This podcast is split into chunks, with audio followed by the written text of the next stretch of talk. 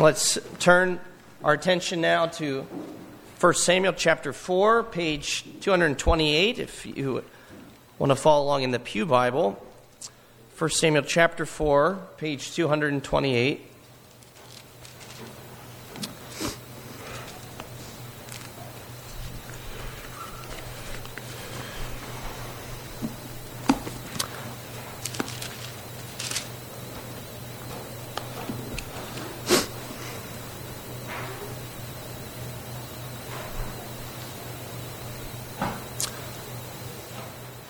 Read this chapter in its entirety.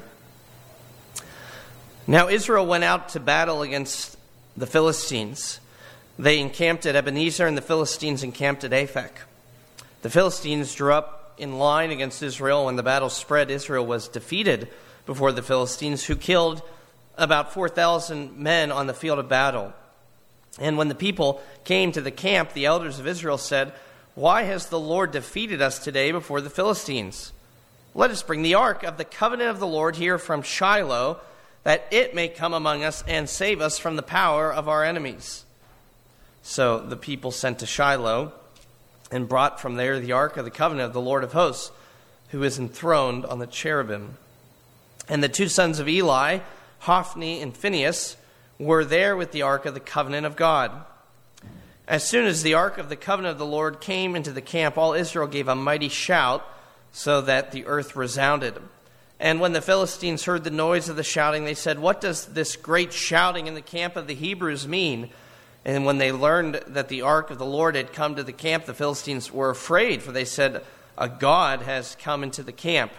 And they said, Woe to us, for nothing like this has happened before. Woe to us, who can deliver us from the power of these mighty gods?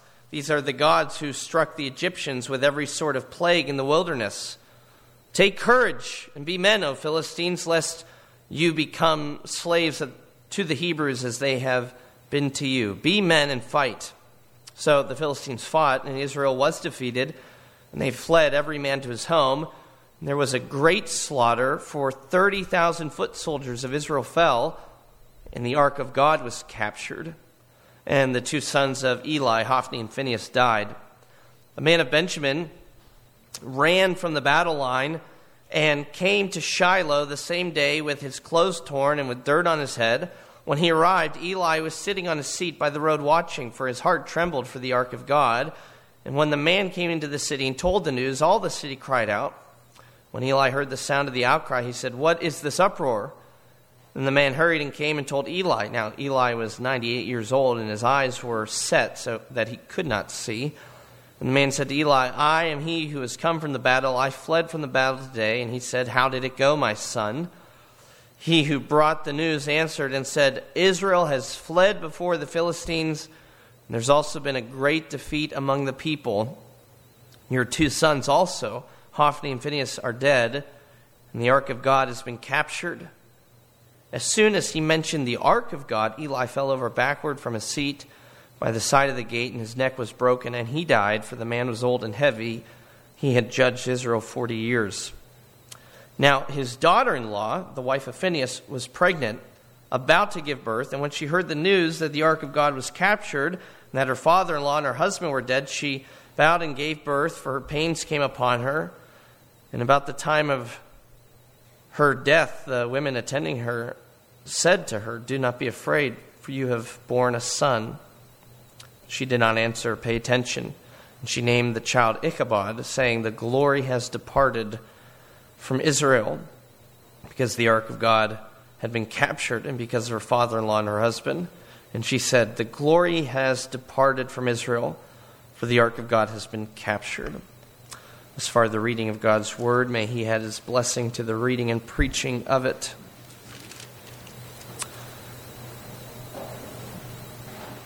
The slogan uh, printed on the belt buckle of the Nazis during World War II was Gott mit uns. Gott mit uns. Now, if you know German, you probably recognize, actually, even if you don't German, know German, you can probably hear it. Uh, that phrase, Gott mit uns, means God with us. And uh, for an endeavor that was so abundantly evil, it's uh, amazing that some were deluded in thinking that the Lord was on their side. Well, perhaps they thought God was on their side because they branded his name on their uniforms. Uh, people do that sort of thing. They fall into that um, way of thinking that God can sort of just be evoked or called upon, and, uh, and he needs to help. He needs to show up. They use God then like a sort of talisman or a lucky charm. Uh, his name is invoked by politicians when they think it's going to help them garner votes in a particular district. His name will be uh, ignored by politicians if they think it's not going to help. People will put God on their dating pro- profiles in the hopes of helping them find a mate, uh, even if they have little to no interest in the Lord Himself. Uh, maybe you have even tried to harness the power of God um, without any real interest in a relationship with Him. What does that look like? Oh, it can look like any number of things. Maybe it's what you're doing right now showing up to church, uh, sitting dutifully uh, in the pew there and, and trying to pay attention. Because good people go to church, right? Or if you go to church, that means you're a good person. Good things will happen. That's the sort of way we can actually manipulate God or try to manipulate God into thinking if I do X, then God needs to do Y. Maybe you've even said that. Maybe you've prayed that. You've needed something and you say, Lord, if you give me X, I promise I will give you Y, even though you have no interest in Y, even if He gives you X. These are ways that we um, treat God in a way that's very similar to how Israel is treating Him and operating in this chapter. They have seemingly no vital relationship with Yahweh whatsoever. Uh, there has yet to be real reform in the land since the days of the judges when everyone did what was right in their own eyes. You recall that First Samuel begins kind of where Judges ends. Samuel, the character, the person Samuel, is the last judge and also the first prophet in Israel. So there's this overlap, and we see we're not really out of that dark period of the judges. Uh, and we, uh, we know that because here, when Israel finds themselves in trouble, um, they realize, oh, we hadn't really been paying attention to Yahweh. Maybe we should do that again. Uh, Yahweh is just somebody to be appealed to and invoked uh, when they have need of him. And so they try to manipulate him for their own ends. We're going to see what led to that manipulation, and then we're going to see where that manipulation leads. Uh, but most importantly, our aim in this study of the chapter uh, today is to ensure that we never dare treat God the same way that Israel treats God, and that we never find ourselves in the tragic circumstance of the nation where they have to cry out that God has departed from them, that God has left them. So, what led to the manipulation? The first thing we see is that Yahweh is forgotten. Yahweh is forgotten. That leads to Yahweh being manipulated, and that leads to Yahweh departing from the people. That's the basic shape of this chapter. First, though, he's forgotten. He is not on the minds of the people of Israel at all as they head into battle. Uh, they're going to fight against the Philistines. This is the first time we hear of the Philistines in the book of Samuel, and yet we're going to hear about them uh, over a hundred times uh, in the remaining uh, uh chapters of First and Second Samuel. They are like the main bad guys uh, against Israel during this time. Uh, they occupied five cities along the coast of the Mediterranean Sea in a region that everybody's talking about. We call it now the Gaza Strip. That is uh, where the Philistines uh, lived. Uh, that is not who occupies it today, but exactly where there is fighting going on today is where the fighting occurs in this chapter. That's uh, just to kind of help you um, conceptualize what's taking place. We're not told why Israel went out into battle against them, though the deduction would be that the Philistines were trying to encroach on their territory. In that case, the Israelites had a legitimate reason to fight against them, to go into battle, or maybe I should say they could have had a legitimate reason or could have had a legitimate motive because they could have been thinking, this is God's land. This is the land that God gave us. And so, in order to promote or protect or preserve His holiness, we need to fight and to get the land back. That could have been their motive, but based on the fact that Yahweh is not mentioned at all at the beginning of this chapter, it's most likely that their motive went something like this This is our land, this is our turf. Uh, and to preserve and protect and promote our name and our status, we need to fight to get it back. The Philistines are making us look bad. But it's precisely because Yahweh is in the picture that victory eludes them, and the defeat is truly horrific. Nearly 4,000 people are killed, and then suddenly Yahweh remembers, or Israel remembers, oh, yeah, there's this God who called us into covenant that we belong to. We forgot about him. And look at verse 3 with me. They asked this question. The elders of Israel said, Why has the Lord defeated us today before the Philistines? Why has the Lord defeated us? Now, now Yahweh's in the picture again. The Lord is, is in their thoughts and in their um, uh, in the way they're evaluating this process, and they, they say the Lord has defeated us. On the one hand, this might sound kind of like petty blame shifting. Um, suddenly, when something happens that they're not happy about, they need to, to blame it on somebody. You know, in, in our uh, house, if you eat the last Oreo in the pack, somebody is liable to say, Why did you eat all the Oreos? You know, and my answer always is I didn't eat all the Oreos. I just ate the last one and all the ones before that. But I didn't eat all the Oreos. You just need somebody to blame. I get it. You're upset. Maybe that's kind of what's happening here. You know, well, Yahweh didn't defeat them, but they need somebody to blame, and so they, they point the finger at Yahweh. On the other hand, there's something actually theologically profound about what they say. Why has the Lord defeated us? Because indeed, the Lord did defeat them. It was the Lord's will that they would not succeed, and that's because they were living without him. So they're asking the right question, but they give the wrong answer. The right question is, why has the Lord done this? And the right answer would have been, because we are far from him, because we have forgotten him, because we've abandoned him, because God wants repentance from us before he wants us to win a land dispute, because God wants our holiness more than he wants our victory. That would have been the right answer, but this is the answer they give. Why has the Lord defeated us? Because we didn't have the magic box. That's what they say. And this is where we see now they manipulate Yahweh. They forgot him. Now, once they remember him, they try to manipulate him. So they say, let's go get the good luck charm, this God box. They assume that having the Ark of the Covenant will de facto bring them victory. Now, of course, the Ark was indeed the sign of God's power, the sign of God's presence with the people. Uh, we read in Numbers 10:35, whenever the ark set out, Moses would say, "Arise, O Lord, and let your enemies be scattered, and let those who hate you flee before you." Of course, there, what Moses is recognizing, though, is that the ark is a symbol of God's presence, and so the enemies need to scatter before the Lord, not before the ark. It's the Lord who causes the enemies to be defeated. Israel forgot that. In uh, Raiders of the Lost Ark, Indiana Jones's uh, partner at the, at the um, uh, college, Marcus Brody, remarks that any army which carries the ark before it is invincible. It's a line from the movie. Now, that's not biblically accurate, but we don't want to blame George Lucas, the producer, Steven Spielberg, the director, or Lawrence Kasdan, the screenwriter, because before they got it wrong, Israel got it wrong. That's what Israel thought.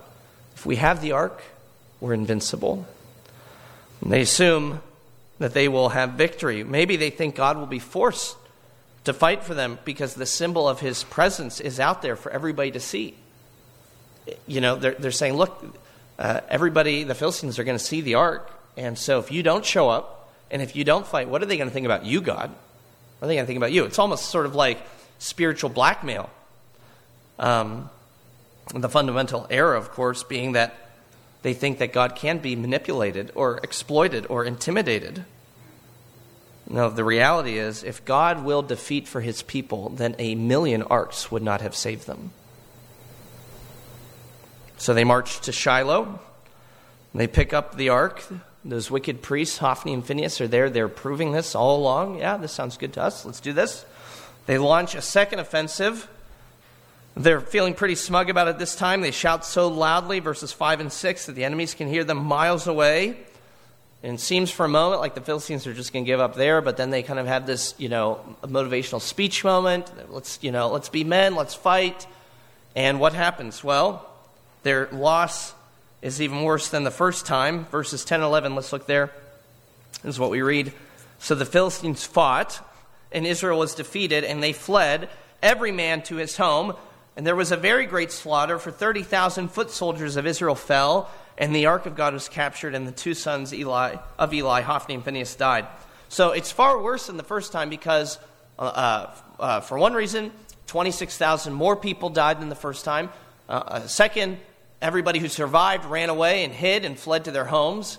A third, the, the priests of the people die. Now, that was predicted, but this is where it finally happens. They lose their, their priests. But the, the fourth reason, the fundamental reason why this is a worse defeat than the prior one, is because the ark was captured, signifying that Yahweh himself has departed from his people. And so here we come into now the third um, uh, segment of this, this episode. We say Yahweh's forgotten, and then when they remember him, they manipulate him. But once they try and manipulate him, he departs from them. Yahweh's departed and the Israelites learned a hard lesson when they manipulated Yahweh that, in fact, he can't be manipulated. And if they're not interested in him, only what they think they can get from him, he'll judge them by removing his gracious presence from them. And Eli, the, the old priest, understands what God is doing. Oh, look at uh, verse 18. This is after one of those uh, survivors fled he runs back to uh, Shiloh and he's telling the townspeople what's happening. They're all crying, and Eli, he's uh, can't really see well, but he's hearing something's going on. He's, he's asking people, "What's going on? What's going on?" And this guy comes and he tells him about this terrible defeat. Thirty thousand people have died. The rest of us have fled. Even your sons have died. And then he says, "Look at verse eighteen." Uh, he says the ark was been taken. Then verse 18 says, as soon as he mentioned the ark, Eli fell over backward from his seat. That's, that's when he has this heart attack, breaks his neck, and dies. Not when, they, not when the guy tells him, Your sons are dead. No, when he says, Your Lord is gone. That's, that's when he has this, this um, moment of panic that leads to his death. So Eli understood how terrible it was for Yahweh to depart from the people. And the, uh, his daughter in law, the wife of Phinehas, recognizes it too. Uh, because she names her child uh, that it sounds like she's induced into childbirth because of the terrible news that, that has come back from the battlefield. She names her child Ichabod, not in honor of her deceased husband Phinehas, but to commemorate the fact that Yahweh has departed. Ichabod means, um, where is the glory? And she's saying the glory is gone. It's not here because the ark has been captured. God isn't with us. That's God's way of telling us He's not with us. And so Eli and his daughter in law, they get the implication here. This is a big deal. Yahweh has left. Really, this is, this is a national disaster for Israel. A national disaster. Ulysses S. Grant uh, commented upon the assassination of President Lincoln, saying, quote, In his death, the nation has sustained its greatest loss. That's quite a comment to make after the Civil War had ended and thousands upon thousands uh, had died, and yet the, na- the, nation's greatest loss was in the death of the president.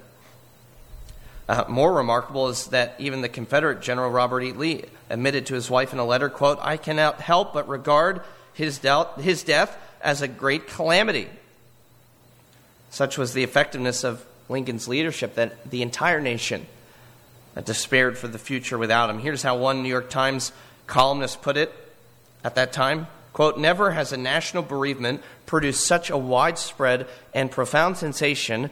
We shall not soon cease to mourn the death of the most illustrious of our citizens.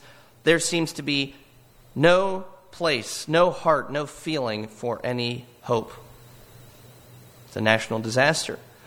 Well, Israel's mourning something far greater than the loss of a leader. They're not mourning the deaths of Hophni and Phinehas. They're not even mourning the death of Eli, who judged them for 40 years and led them for 40 years. They're not mourning the loss of a leader. They're mourning the loss of their Lord. Their Lord is gone, and it's not because somebody killed him. It's because he voluntarily got up and left because he's sick of them. Because they had abandoned him. Because they had blasphemed him. He said, I'm done with you and the glory has departed. So their mourning is right. The fears are proper. This grief unto death is appropriate. because apart from the nation apart from God, the nation is as good as dead. And friends, the same is of course true for us. Without God, we have nothing. Uh, we are without hope. Without the Lord, there's no life. And so we want to approach this text today really carefully, and we want to ask, what can I do? What must I do to ensure that I'm not forgetting my God, that I'm not trying to manipulate my God, that my God would not depart from me? Now, this disaster is not restricted to just the Old Testament. Jesus says to the churches in the New Testament, Revelation, if they don't get their act together, he says, I'm going to come to you and I'm going to remove your lampstand from you. I'm going to remove the sign of my gracious presence. That's what happens with the ark.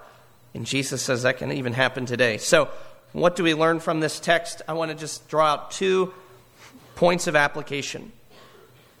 First is this we need God's word more than we need our way.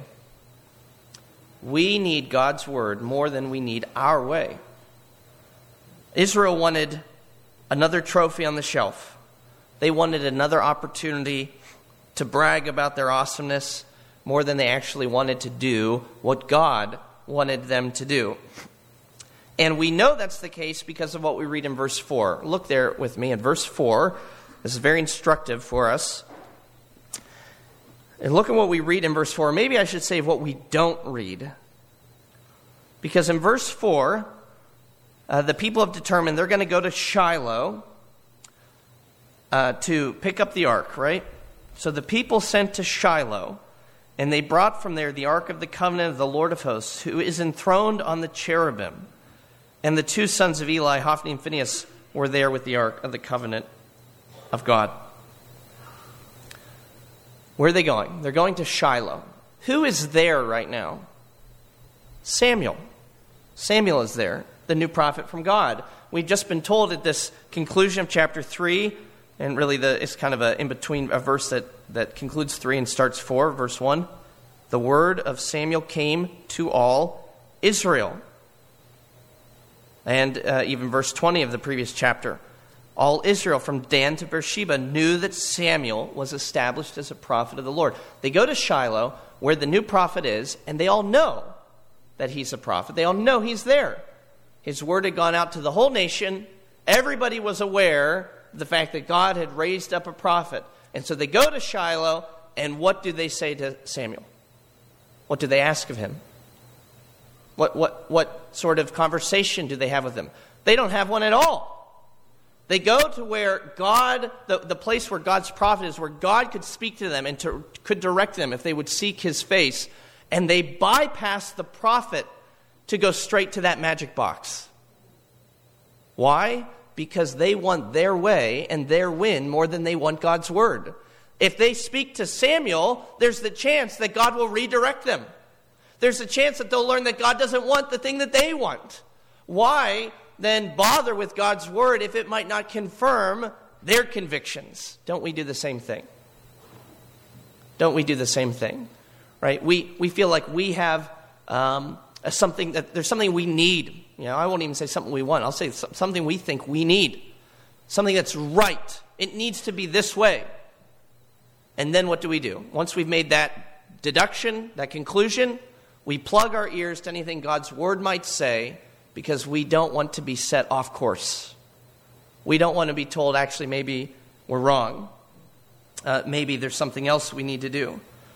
Uh, the church has caved under that sort of pressure along with the culture. Think about the things that, that we've rejected just wholesale as um, a church in many places of, of the world. The church has rejected the authority of God's word and what it says about things like cohabitation or sexuality or gender. Why? Because the church has convinced themselves that what we need most is to be winsome and to be attractive to the culture. And so let's not worry about what God's word says. Let's worry about what we can do. That's the most important thing. And so, uh, what we can do to, to win people. And so, they, people have convinced themselves that they need something that God's word doesn't permit. And instead of reforming their perspective, they ignore their Lord. We do that too. Instead of reforming our perspective, we ignore our Lord. And we, every time we sin, that's what we're doing. Instead of changing our opinion, changing our perspective, making it align with God's word, we just don't heed God's word at all. What we forget, of course, is that if there is something truly we need, God's not going to withhold it from us. So we don't need to do that sort of manipulation. We don't need to set out on our own course without uh, giving attention to what God says because He promises us that He'll supply all of our needs according to His riches and glory. He promises us that, that He'll give us the desires of our heart. And so we don't need to scheme, we don't need to fret, we simply need to rest in God's provision and the goodness of His will. But we can't do that if we're not saturating ourselves in God's Word, coming to God regularly in prayer. These are the ways in which God reveals His will to us in His Word and in prayer. And so, what we need to be asking routinely is, is not, Lord, how are you going to get me the thing I want? It's, Lord, what do you want? And what do I need to do to submit myself to your will and your way? We're not going to do that perfectly, but we need to at least do it. Here's the attitude of the faithful servant of God. It's from Psalm 119, 35, 36, and 37. The psalmist says, Lead me in the path of your commandments, for I delight in it. Incline my heart to your testimonies and not to selfish gain. Isn't that interesting? The psalmist says the opposite of God's testimonies is selfishness. If you're not applying yourself to God's word, you must be applying yourself to your own selfish way. Turn my eyes from looking at worthless things and give me life in your ways. God's word has authority in our lives. That is a countercultural message today, to say the least. That is what the Reformation recovered, though, wasn't it? Uh, the supremacy, the authority of God's word, even over the traditions of the church. Today, we need to again assert the authority of God's word, not just over um, the traditions of uh, church, but even over our own desires and preferences. Self expression is not the end all, be all of human existence. Submitting to God's word is the end all and the be all of human existence. And so on this Reformation Sunday, I thought we could hearken back to the wisdom of our forefathers and think on these words from a Reformed confession that you've never heard of. It's called the French Confession of Faith. Article 5 It was written in 1559 uh, with a brand new Reformed church in France, secretly holding its first synod in Paris, 1559.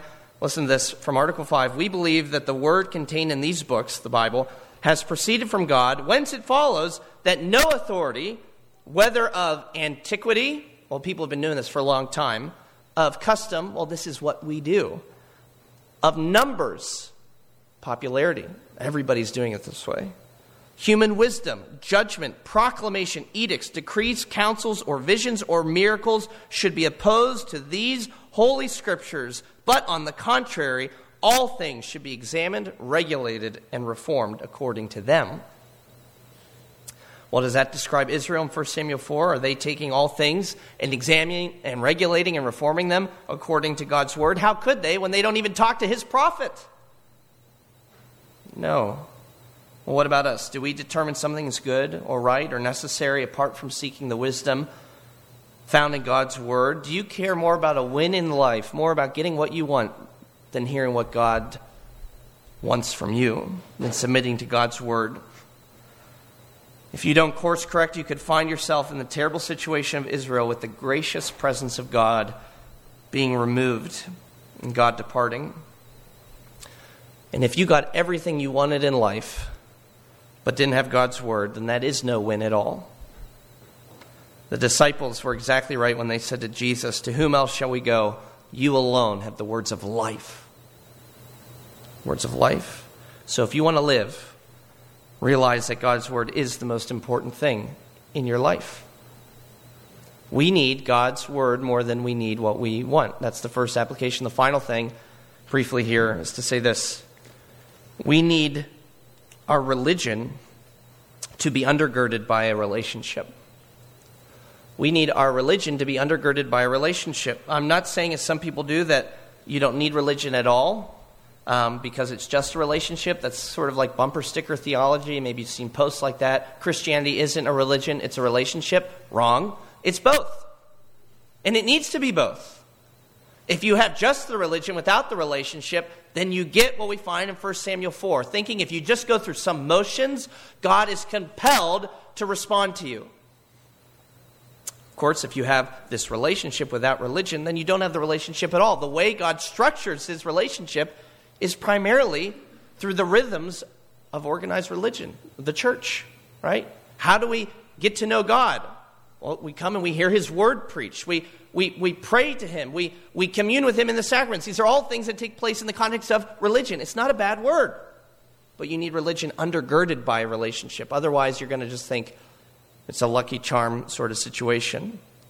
Without it, that's how you get Nazis branding God's name on their belt buckles. That's how you can have the sort of contradiction that I uh, discovered this uh, past week. I was flying to South Carolina, and uh, there was a young girl, teenager, sitting next to me, and she made a comment. Uh, she initiated this. She said, We're reading very different books, aren't we? And um, I was reading a book called The Whole Christ, and she informed me that she was reading um, a young adult gay romance novel. What do you do then, right? Well, you want to talk about this, right? Um, but she proceeded to tell me she no longer goes to church. She used to, but um, she was hurt by the church, and she doesn't think uh, that it's right for her to be there. But she does still think there's a place for Jesus in her future. And to prove that to me, she showed me her necklace, which was a cross necklace. And she says, So I keep this just in case. Just in case. Just in case what? We're wrong about this whole church thing, wrong about this whole Christianity, and we just need to kind of pull the, um, the uh, uh eject cord at the last moment, get the parachute out just so we can prove we were on the right side all along. Said, well, I had the necklace. Nazi said, we had the uniform. Well, that's just externals. And the Bible denounces that sort of thing over and over and over again. These people, they honor me with their lips, but their hearts are far from me. Or Jesus says, Sacrifices and offerings you've not desired, but a body you've prepared for me, because in burnt offerings and sin offerings you take no pleasure. So I said, Behold, I've come to do your will. That's what gives God pleasure. God isn't interested in the externals of religious worship if they are not undergirded by a heart that loves Him, that wants to use those externals to draw nearer to Him. He wants us to do His will, to live lives of faith and repentance and holiness. So, the warning today is that we must never try to get the blessings of God apart from the person of God, who is in Himself true blessedness. Never try to get the blessings of God apart from the person of God because his person is the blessings. And so, how do we do that? The answer is Jesus. The answer is Jesus. In Christ, God is proving himself to us, as it were, to be far more than just a good luck charm or talisman or genie in a bottle or a power to be harnessed. He's saying, I am a person, person to be loved, to be known, to care for. So, the way to ensure that your religion is undergirded by a relationship is to build that religion on the person and work of Jesus Christ. And when you know Jesus, and I mean like when you truly know him, when you realize what he did, like the distance that he went from heaven to earth, what he gave up, all that he left in order to redeem you, you won't just want his stuff. When you think about the crucifixion, how he hung there naked and, and, and and, and in pain, in agony. Why? For you, you don't just want his stuff, you want him. Somebody would do that for me. I want to know them. I want to get to know that person.